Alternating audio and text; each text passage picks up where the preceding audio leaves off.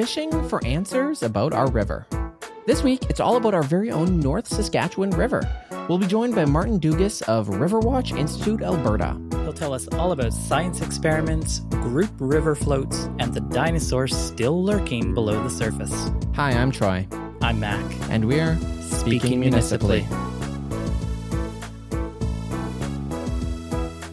Welcome back to Speaking Municipally, episode 141, where have to address the title because, you know, food puns. Fish are friends, not food. We recognize that as gospel truth. Yes, it worked for the pun in the title, is the best we could do, but we do treat fish as friends. Nemo, we're, we're still out there looking for you. Whenever you pass a clownfish in the store, you got to say, is that Nemo? I think so. Just like you got to say, is this a news recap? No, it's the rapid fire segment. A particular pain point of Edmontonians, our record on recycling, is an issue many council candidates are seeking to resolve in the upcoming election. While Edmonton was once lauded for its incredible recycling, touting up to 90% diversion from the landfill, the reality was far, far less than that.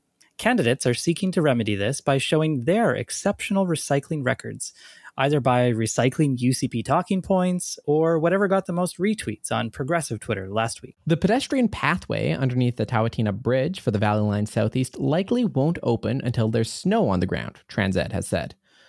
Ever since the Cloverdale footbridge was demolished in 2016, residents have been anxious for its replacement, with scant details on when that will occur.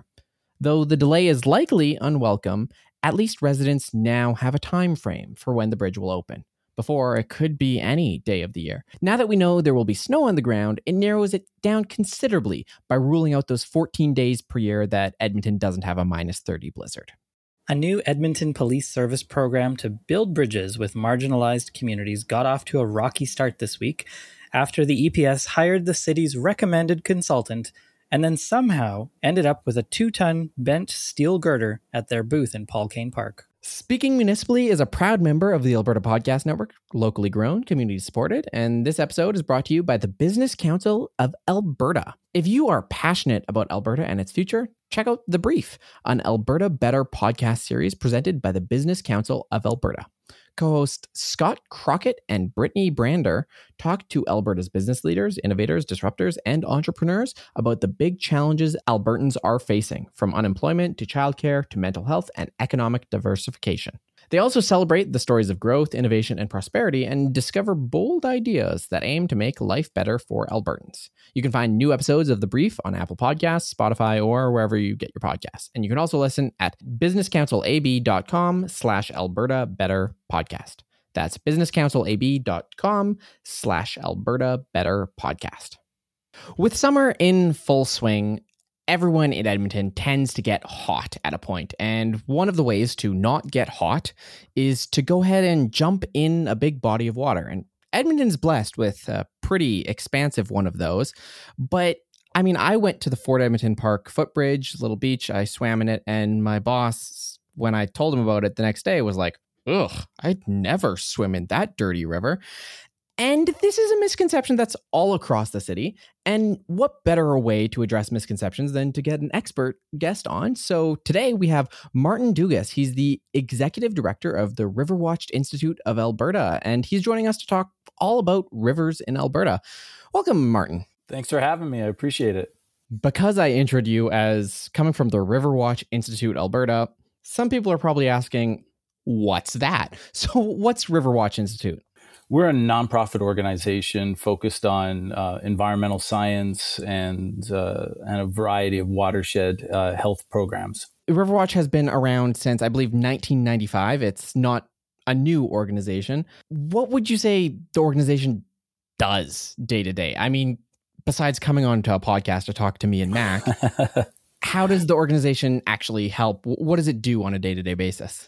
So, we're involved in education, awareness, and introduction to watershed health through three different programs. Uh, one is our EcoFloats program, uh, which I believe we'll discuss a little bit more later. But we also have our Riverwatch School program, where we teach the science behind uh, water quality and we do testing on the North Saskatchewan River um, as part of the grade nine science curriculum.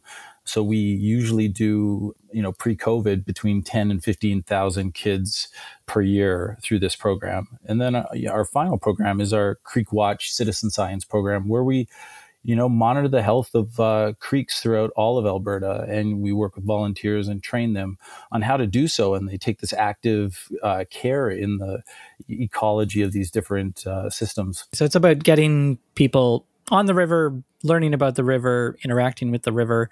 Is that kind of the, the idea is getting people to enjoy the rivers or is the science actually, you know, the science for students is interesting. It's helping them learn. Is it used for other things as well? So that's a great question. I mean, there's so much you can learn about our watershed health, and being on the river is a great example of, you know, taking in the information not only about the science but the enjoyment. The effects of being out in nature are profound.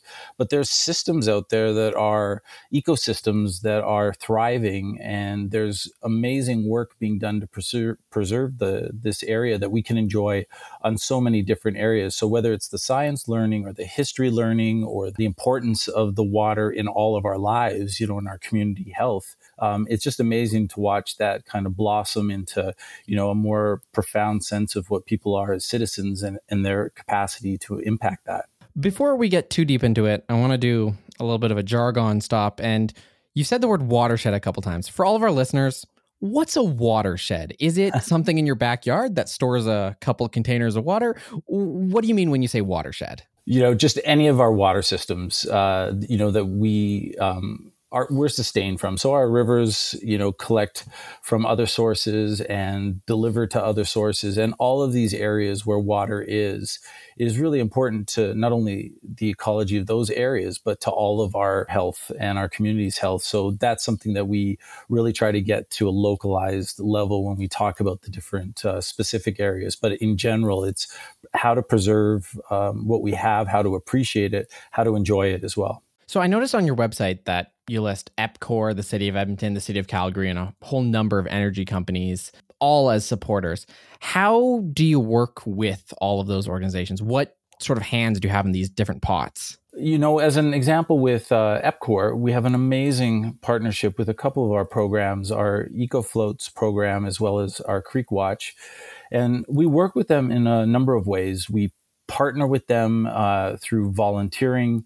So we work with um, some of their teams to do our Creek Watch program, where we train them up, and they can take that local monitoring of their um, their local water systems and then filter that back into our database, which then goes to feed Environment Alberta with really important information. We also partner with them in, in a way that allow us to bring the river to people and make it not only affordable but really informative you know through our interpretive tours uh, on the water where we get to share you know thousands of years of history um, and you know life being sustained on the river as well as a great adventure on the river. And while you're learning different things you also learn how you can impact your environment and preserve this for many generations to come. And we do that dovetailed with our, our partners. EPCOR is a huge part of why we have a healthy river system. And we try to make sure that everything that we're sharing about it is not only accurate, um, but is uh, verified by us as well. I think a good place to start on the learning is to address some of the misconceptions because like I said off the top, you know, Edmontonians historically think the North Saskatchewan is a pretty dirty and gross river. And that hasn't been my experience. But what does the science say? What in reality is the state of the North Saskatchewan River? Is it a clean river? Is it safe for fun in the sun and playing in? Absolutely. I mean, it's an amazing water system. We're very fortunate that it's um, quite still and, and quite deep and wide. So it's not typically very fast moving um, or dangerous in, in those regards. But the water quality and health is actually quite amazing. Um, some of the things that uh, it does have a reputation for was because of uh, being associated with uh, coal um, directly next to it. That plant closed in the 1940s. It was associated with very dirty water. You shouldn't go into it. But that was also at a time when sewage was dumped into the river. Now, with the structures and everything else in place, our water has never been cleaner. Um, the only times I'd suggest not going into the river is if there's a warning on the flow rate, so like how fast the water is going, or if we've just had a storm, a big storm, because there are uh, structures that are put in place that if we exceed a certain capacity, some discharges can go in, but then it's immediately uh, absorbed and processed back to allow the flow to be just as healthy or healthier than when we received it, you know, from the glaciers, so that we pass it on to the next uh, community that's going to be using it. Something that was in the news recently about raising water levels was this Bighorn Dam. Uh, the city and a bunch of municipalities talked about the release of water from the dam, and it was going to increase the water flow rate and levels. And they said it would present conditions typical of a spring runoff. This, I understand, is a dam that is up in Clearwater counties, um, built by Calgary Power. What do you know about this? And is this something that is pretty unusual, like a dam like this opening up into the rivers? So, uh, you know, it's a it's a timed release that they would be doing, and it's it's proactive operation. It allows for if we did get a sudden um, increase in in water that there's nothing structurally at risk. So these type of things they take very very serious because there's impact on uh, you know the whole ecosystem along the way. But uh, they do give warnings uh, and we always uh, look in in our particular case at the flow rates within the north saskatchewan um, on a daily basis. Uh, so we get that information well in advance. I mean, it's it's part of a safe uh, program, and everybody understands that there is an impact, but it's also over a very uh, short duration. So you had mentioned that you know when there's these big outflow events and there's storms, we make sure that we clean up and we pass the water down to our neighbors, you know, in the same or better state than we would have received it from the glaciers. Is this something that's common across all municipalities in Canada, or are there are there still like bad actors out there where you don't want to be downstream from a certain city because they're not as judicious about their water as perhaps we are in Edmonton or in Alberta? So outside of Alberta, I'm not sure what people are um, what people are saying. Um, I know that we are um, very pleased with the water that comes uh, to Edmonton, and it passes through a number of other communities. Um, I think the the general philosophy is, as far as I know, um, uh, the highest possible standards that you can afford. And I know that um, the water that leaves uh, Edmonton is leaving better than even received, and that's an important part of um, the health of the the river. One other thing that I might say to kind of dispel math, myths too is sometimes there's uh, foam that floats on the top of rivers. And in a number of different ways, it can be a little bit brown and it can be a little bit white the brown stuff is just organic material that's decaying. Ducks love it, insects love it, uh, the fish love it. Uh, so it's a really, really healthy part of the river. It'll pose no threat to any person or your animals uh, along the way. And so the white foam can actually be just uh, the last parts of the detergent that wasn't um, able to be broken down in the processes. And usually, because it's coming in with the warmer water, ducks and other wildlife they love it as well. So there's uh, a whole combination of things that might be misinterpreted that are actually quite healthy on the river. Just looking at your science page, I was fascinated to see like for the North Saskatchewan River, there's looks like maybe 15 different locations and then the indicators that are measured like we're not talking one or two things. There's like 20 things on here. Ammonium nitrogen phosphorus chloride turbidity conductivity e. coli different types of larvae.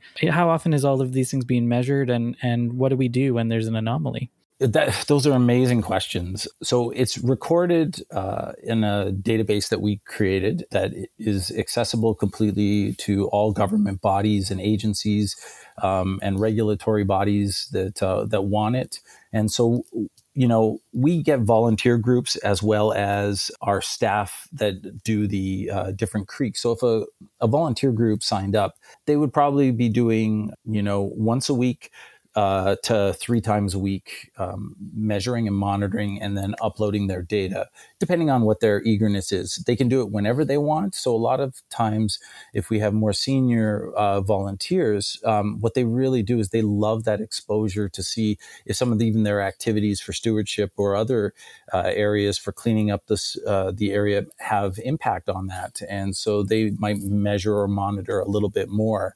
Um, it's a great way for people to connect, but also activate their their mind and then they know how they can impact these things because they're measuring it on a regular basis and they share it with their neighbors most organizations that do this sort of monitoring and this sort of science will eventually, you know, have a slant, have some sort of advocacy that they're pushing for. It strikes me that, like, you know, the monitoring of our watershed, the checking of our water levels to making sure that our water is safe and that everything's functioning and that ecosystems are healthy. Should this be something that a nonprofit is doing? Like, it is shocking to me that all of this very good data comes from like you said, volunteers. Shouldn't this be something that our government is taking care of? You know, I I I think it'd be great if it was also uh, done in that regard. But the most empowering thing is empowering the people that are the users and the caretakers with information. You know, it's like minor little changes happen. So I, I can give you an example. In the Mill Creek Ravine, there's a a site or a number of sites along it that we we measure the water quality, but we also do stewardship events at all of our creeks where we really try and clean things up and we might have planting events where we coordinate with resources through the city uh, or um, provincial resources and we get volunteers together and we make the ecological system stronger um, purposefully well, as soon as we were witnessed by people that were just various users of the river valley and these creek areas and systems, you started to notice they'd thank you and then they'd clean up a little bit. Subsequent weeks afterwards, the place was so pristine like ongoing stewardship uh, activity wasn't really necessary because what you do is you model an example. Uh, people realize that a little bit of work from a lot of people can go tremendous way, and nature can heal itself with a little bit of help and support. So those individual actions, I think. It's always great when citizens are engaged and aware of this information. They're just so much more empowered uh, to contribute to positive. There's a really interesting point that I want to jump off on because you mentioned the Mill Creek Ravine and you mentioned nature healing itself. So I'm not sure if this is in scope or if this is something that you know about, but there was a proposal to daylight Mill Creek Ravine a couple years back. Uh, essentially, you know, remove some of our diverting stuff that we installed back when we were planning for a freeway and really open that creek back up, make it uh, accessible for fish to uh, spawn downstream and really liven the place up and restore it back to how it was before. Is that something that you are aware of, involved in, have any opinions on? What would that mean to Mill Creek Ravine and the river system if something like that were to occur? So, uh, you know, on I'll, I'll answer that in a couple ways. First, we're not aware of any specific plan um, that's under underway or being organized by any groups because I think the first thing that we'd want to do is introduce ourselves if we're not um, at the table to maybe provide some feedback or to receive some learning along the way that we can you know roll into what we're doing along the way and then to get a better understanding of what it is that they're hoping to achieve on a theoretical kind of ideological side. If we make an investment in in these type of spaces where we have growing populations and we're actually looking for solutions instead of developing new areas and and other things these become profound examples and models for us to really show that we've embraced the 21st century realities and we're preparing to pass on something better for future generations. I mean, I think that would be really empowering and theoretically like that's a great space for our you know city to be in for so many reasons not just an ecological but it has so much of an impact in so many more areas. We'll keep on the daylighting troy. Make it happen. Single-handedly on this podcast. Martin i wanted to ask you just before we move off of you know the quality of the water and, and the monitoring of the, of the water and stuff about something that has been in the news a lot this year which is the provincial approval for coal mining projects that people are concerned about contamination from and uh, city council here in Edmonton back in February passed a motion to ask administration to look into the impacts of this, to look at how we might protect uh, our water from contamination from selenium. And I believe actually this is coming back to council next month in August, uh, or later later in August.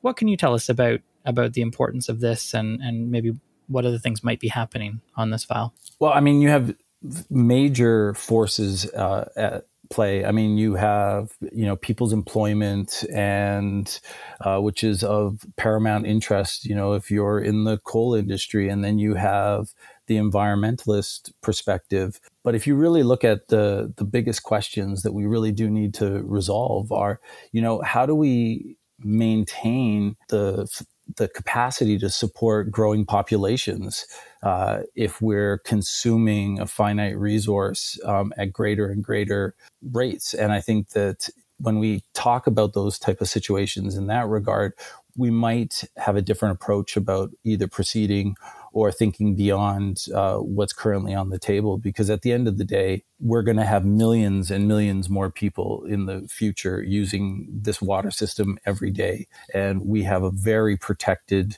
um, areas of the, the river system that are incredibly important and beautiful. But if our populations get bigger and we destroy what we currently have, I don't know that we have solutions for future um, generations. And I think that if we get that perspective, it might help us navigate it in a more inclusive, long term vision way.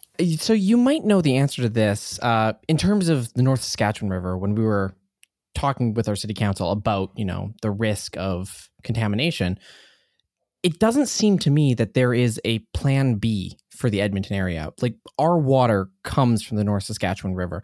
If let's say theoretically the worst happens and the North Saskatchewan River doesn't become a viable source for drinking water for the Edmonton area, is there an adaptable watershed in the area or is is this sort of it for the central Albertan region? You know, f- from my understanding, that would be it. There is no other solution that has the capacity that's required. And again, as our population grows, you got to remember it's you know 1.3 1.4 million people using right now that'll be another 1.4 1.5 next year and until it's 2 until it's 3 until it's you know more and i think that if we're cavalier about our choices now we will be desperate about our choices in the future is this the kind of thing that riverwatch would maybe do a, mo- a, bit more advocacy on? Would you be speaking to a city council in Edmonton or other cities about this kind of thing? I think that if it was ever in an advocacy role, that would be a like a board separate project type mm-hmm. of thing, we would absolutely be working with any of the the groups, you know, as they start to formulate um, either plans, responses, or gathering information. We would want to be at those those tables to not only help inform, but also to receive the information so that we can provide that knowledge back to not only our base of the people that we have in our system currently, but you know, into any of our future um, sharings with others. Because again, if we're introducing things like selenium and um, other um, areas, we're going to be monitoring those things too. So we want to be aware of what we're reporting back and and you know why um, we're seeing certain levels. So we've talked a little bit theoretical and academically about rivers and water, but when I was browsing your website, the summer adventures and eco floats that you talked about earlier were a really cool thing that I didn't know anyone was offering in Alberta. So if you don't mind, do you want to talk to us a bit about what your eco floats are and why they're valuable? Yeah, it's uh so it's our opportunity. And again, last year with COVID, we weren't able to operate our uh, Riverwatch school program, uh, and we had a lot of people calling and asking about uh, possibly doing floats. But some of our ra- our rafts that we had last year were too large to be able to just bring a few people. so they'd they'd be schlepping uh, and paddling a very large raft with just a few people on it. So we got cohort friendly rafts where up to eight guests can be on uh, on the river, and they enjoy a tour from uh, Dawson Park all the way down to Sunridge Ski Hill.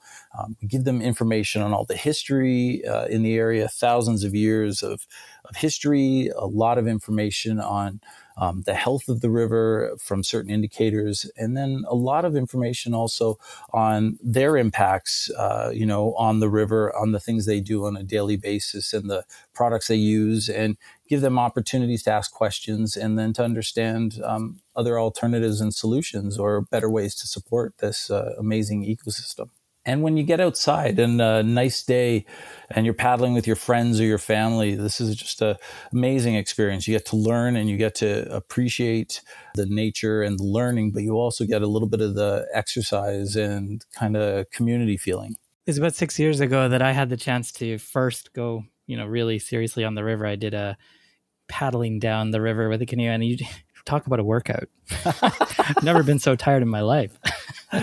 people, people don't walk away uh, exhausted uh, from this. Um, we do ask for, you know, to bring, you know, four adults uh, from a paddling point of view. It could be two adults and two kids that are uh, capable of paddling, but it's just that it's shared. It's not strenuous to to anybody, um, and that we can lift the the boat out at the end and continue on with our our day. So, in terms of you know experiencing the river and getting right into it, like you might on the float, one of the proposals Edmonton City Council is once again debating is the touch the water promenade. The idea of developing the riverbank so that, you know, there's trails, there's viewing points, you can really get people down onto the banks. From a river ecology perspective, how does this affect the river? Is this something that, you know, is a good idea in terms that it gets more people down there or, or does this have lasting damage on the river? Is, is this something that we should be really careful about? So the the first um, question to that is absolutely, yeah. You you have to be careful. You absolutely have to be careful. Um, we're part of that group that's being engaged um, regarding this, and we are in full support of just increasing the accessibility to the water systems uh, to more groups um, to appreciate the the waterway that we have and have access to it, but in a way that doesn't harm, especially the um, threatened ecosystems and environments, and is always done in a way that's very sensitive to the ecosystem. I think when the right people are around and are playing within those parameters, the access to the river can be an incredible thing for our city. One thing that I have noticed in the past, uh, especially with climate change and with river safety, uh, we've heard that you know from the 2019 to 2022 budget, there's three million being dedicated annually to managing hazards caused by slope instability and erosion. And we see it all throughout our River Valley trail system where, you know, trails become eroded, the river changes. As much as we don't want to experience that, we don't want our houses to slide into the river. Erosion is sort of a fact of life for a river like Edmonton's it's been cutting through the land for generations. What's what's the solution to erosion? Are we doomed to fight this forever? Are there more clever solutions? How do we handle this going forward in the next 20, 50 years? That's a great, great question. I think it's being purposeful about the um, shorelines uh, in all of the development. Uh, when you actually bring people to these areas, but they understand and are educated on how you treat these areas. I mean, like in Edmonton, as an example, I mean, it's the largest urban parkland in North America, and it was protected because of the floods that we've had in the past, so that, you know, they didn't want houses to fall in. But actually, that protected a real gem for everybody. But as we get people down in these areas, they take better care of it. So doing stewardship events that, you know, really secure, you know, shorelines, that is so possible. You can get that your your citizens involved in all of those areas, the entire shoreline. I think they take care of it better, they appreciate it more, and I do think it'll be ongoing. You'll never be out of the woods. One decision and one action eliminates uh, future maintenance, but you can definitely give yourself time for reasonable, sound, and smart decisions if if things need to be changed. Some of this uh, touch the water project that Troy mentioned is is in Rossdale, which of course is a really important uh, indigenous part of our of our city. What, what, kind of work does the Riverwatch folks or the others that are involved in this project? What what is the work happening with indigenous communities? Because obviously they've been stewards of the of the river for a long time. So that's actually one of the other ways in which EPCOR has been amazing partner with us. Is, is they have actually put us in touch with a number of indigenous um, groups that um, knowledge keepers for the river valley in particular the area where we're doing our tours because we want to also include and incorporate uh, as much interpretive um, information regarding in- indigenous uh, communities that have used this river system because I think that the richness to everybody's experience is better, but the learning and understanding how long this river system has been in place and how many different views of how it's important are um, it's incredible information so we're reaching out with organizations uh, we've been doing uh, the organization of uh, tours so we can learn. So we take them along our tour and we listen to some of the interpretation um, from from an indigenous perspective. Uh, these are the things that you know we're trying to make sure that we're um, connected with our partners. When we have a guest like you on who has some domain knowledge of this, it's always fun to get into some fun facts. What are some things about the North Saskatchewan River that just people don't know about? What What are your river fun facts? Um, well, there's there's a whole bunch. Um, one is uh, if I were to tell you that there was a dinosaur that currently still lives in our uh, rivers um, and our North Saskatchewan River, would you know what that that animal is? No, but my daughter sound. I she would love that. That sounds. Is it, is, it, is it like a duck or a bird or something? Well, it's so it's it's a sturgeon as an example. So this this fish that is an ancient, prehistoric, non-evolved fish who has been thriving in our river systems is an endangered species right now, and you know they live 120 years they don't reach sexual maturity until they're 30 like they're they're moving at a slow pace and need a lot of help. But even in the time like just a further little note on the sturgeon was um, when steam engines were going up and down the river especially around the coal industry and other things you know the sturgeon were just being hit all the time and because they were really oily fish the um, people in the boats would just pick up the sturgeon and dry them out, and then they would use it as fuel to start burning because it's such an oily fish. It was a perfect fuel for these vehicles. So you you hear this information and you're like like shocked. And then you go, but they're living there and they're endangered. We can protect them. Here's the things that you need to know around this area of the river. Um, it's really important that we don't do these activities and these. Well, people share that information. You know, that's just one. There's many, many other uh, things we share as well. Well, I think that's a fascinating point to close it on. We've learned a lot about the river, but when we have a guest on, we always make a point to give some plug section at the end. Is there anything you want our listeners to know about? Anything you want to share with listeners? Here's some time. Let them know about it. So, I mean, right now we have our EcoFloats program uh, going on. And so if you go on our website, riverwatch.ab.ca, uh, you can look and book your trip to EcoFloats. Uh, enjoy a nice three hour trip. You get to learn uh, a bunch of things uh, about our incredible water system and uh, really appreciate it from a you know hands on point of view in a fun way. And if it's anything like what you've shared on this podcast, I I'm sure it'll be an interesting several hours. Uh, definitely something to check out. Well, we look forward to hosting everyone. Thanks so much for joining us, uh, Martin. It was it was a joy to have you. Thank you for having me. This episode is brought to you by Shift Podcast by Alberta Innovates. Shift showcases the work being done in the province's innovation ecosystem, everything from health to clean energy.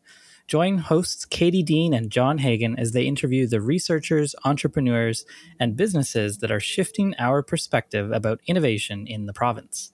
You can find Shift Podcast by Alberta Innovates on Apple Podcasts, Spotify, or wherever you listen to podcasts. You can also find it at shift.albertainnovates.ca. That's shift.albertainnovates.ca. Until next week, I'm Troy. I'm Mac. I'm Martin. And we're speaking, speaking municipally. municipally.